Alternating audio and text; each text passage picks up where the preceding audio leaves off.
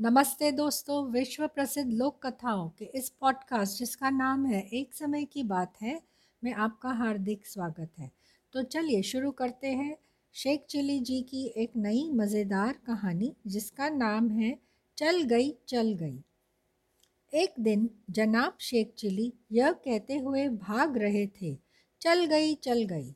और यह बात उन दिनों की थी, जब शिया और सुनिया में काफ़ी तनाव और झगड़े की आशंका थी।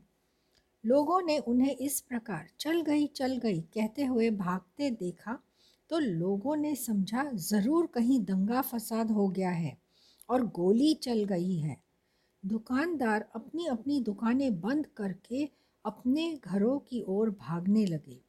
देखते ही देखते सारा बाज़ार बंद हो गया। एकाएक चारों तरफ़ भगदड़ मच गई।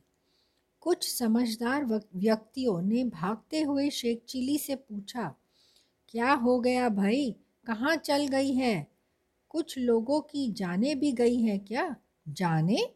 किसकी जाने? क्या कह रहे हो तुम लोग? शेख चिली भागते हुए एकाएक रुक गए।